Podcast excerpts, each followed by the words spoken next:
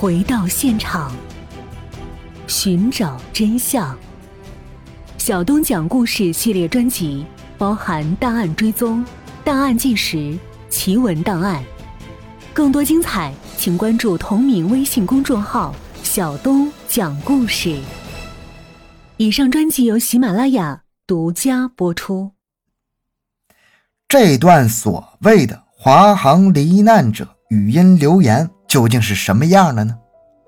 据听过的人描述。留言一开始是一个报时信号，一个标准的女声响起，送出星期四五点二十一分，这是电讯公司设置的服务语。随后留言里是长达十秒的哭泣声，声音听起来像是一个男人，似乎是在用闽南语在说着：“我不要待在这里。”之后又是十秒的哭泣声，最后十秒。又继续一段很模糊的男性声音，只是模糊的听到“不要，我不要死，我不要死在这里”的混乱的声音。最后有一句稍微明显的带着啜泣的自语声：“我怎么会死在这里？”然后语音自动切断，录音的时间记载的却是五月三十号，也就是华航罹难者。头七的前一天，接下来我就把这段华航灵异录音原版完整的放一下，您也可以来一起听一听。这段录音时长一分钟。送出星期四五点二十一分。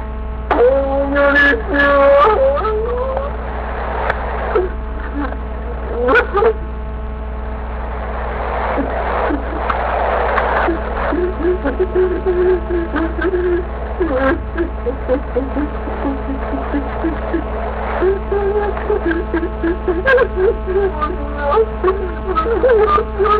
不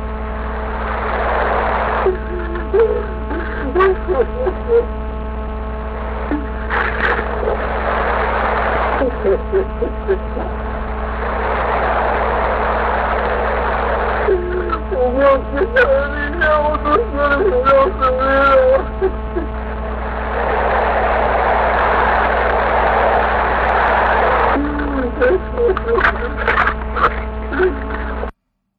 好，这段录音听完了，不知道您从中能听到些什么。随后。语音留言在网络里飞速传播，短短十几天就飞越了台湾海峡，成为了两岸三地华人网民十分关注的话题。而这段华航罹难者语音留言，在网民看来十分诡异的地方在于：第一，台湾方面找不到录音发来的来源；第二，CI 六幺幺航班坠毁后不长的时间就有救援队去搜救。机上的两百多名乘客已经全部遇难，基本没有留下活口。但这段录音发送的时间却是救援后的第六天，也就是罹难者的头七的前一天，这是让人百思不得其解的一个矛盾。第三，网络上对于这个事件还流传着一个版本，即台湾屏东县的张先生实际上是在二零零二年五月二十四日就收到了这个语音留言，只是他没有留意。直到五月三十日才想起来。如果事情属实，那整个事件就更让人觉得匪夷所思。这灾祸还没发生，怎么就会有人预料到自己会死在海面上，而发出这样悲切的呼喊呢？华航罹难者语音留言事件究竟是有心人的恶作剧，还是真涉及到人类目前没有办法触及的灵魂领域？一时间，互联网上热议不断。衍生的事件层出不穷。空难发生后，台湾澎湖防卫司令部曾投入了三百多名士兵协助罹难者的遗体搬运，但其中一些士兵却意外地留下了严重的心理后遗症。两千零三年，澎湖地区一名彭姓的陆军士官自杀身亡。根据他军中的好友透露，他死前曾经多次向同僚们透露，说自己常做噩梦。在梦中梦到华航一名罹难者的空姐要求与他冥婚，想来这位士官不堪压力的煎熬终于走上了极端，以至后来更多的传说浮出水面，比如有消息称华航曾参与过运送千岛湖事件的死者回台湾，后来运送尸体的飞机坠毁于日本名古屋之后，华航又派了另外一架飞机去运送尸体，而第二架客机就是 CI 六幺幺。二零零二年十二月二十二日。台湾复兴航空公司一架法制的 AT-272 螺旋桨货机在飞往澳门的途中，于凌晨一时在澎湖西南海面坠毁，机上载有七吨普通的货物及两名正副机长，而失事货物正好执行过华航空难中负责运载两百多名罹难者遗体回台北的任务。事件的关系为千岛湖坠机事件。曾经运送过千岛湖坠机尸体的飞机坠毁在日本名古屋。运送名古屋坠机的尸体的飞机就是华航 CI 六幺幺。华航 CI 六幺幺于两千零二年五月在澎湖坠毁。二零零二年十二月二十二日，运载过华航罹难者遗体的货机在执行其他任务时坠毁于澎湾。这整个就是一条灾难的灵异事件。这一系列事件给整个台湾社会蒙上了一层阴影，一时间众说纷纭。直到最后，由专家出面辟谣，解释道：“澎湖西南近百公里，经常发生类似罗盘无故打转、海面出现白光等超自然现象。澎湖海域过去三十五年来。”发生了十宗空难，十六年来已经坠毁了五架飞机，被称为“澎湖百慕大”。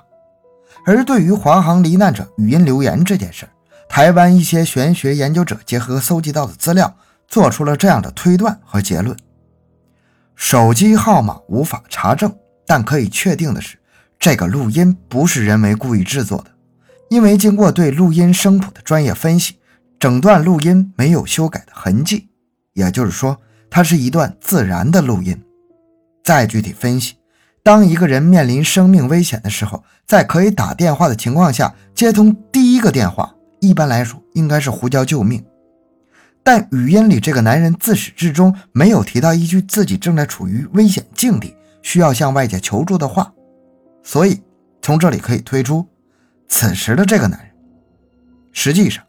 已经死亡了。最后，他为什么选择打电话给一个陌生人？飞机失事后，如果有人幸存，他漂在海面上，仅仅依靠行李或者残骸而生存的话，那么，既然能接通电话，为什么他不求救呢？在这样的境地下，他第一个时间打电话的人，难道不应该是自己的亲人朋友吗？拨的难道不应该是自己脑海中最熟的号码吗？又怎么会冒险打给一个不知道是不是空号的手机求救呢？原因很简单，还是因为这个男人当时已经死亡了，只是他的灵体还飘在海面上。他不想吓唬亲人或者朋友，又无法面对自己已经死亡的事实，所以很想打电话倾诉。于是。拿起一个没有被海水弄坏的电话，随机拨打了一个号码，将自己对人世的留念传给了一个素未谋面的陌生人。当然，这个结论呢，在现今的科学理论上是站不住脚的，我也不信。但是对于两千零二年五月间这场让人心酸的空难，也许这样解释。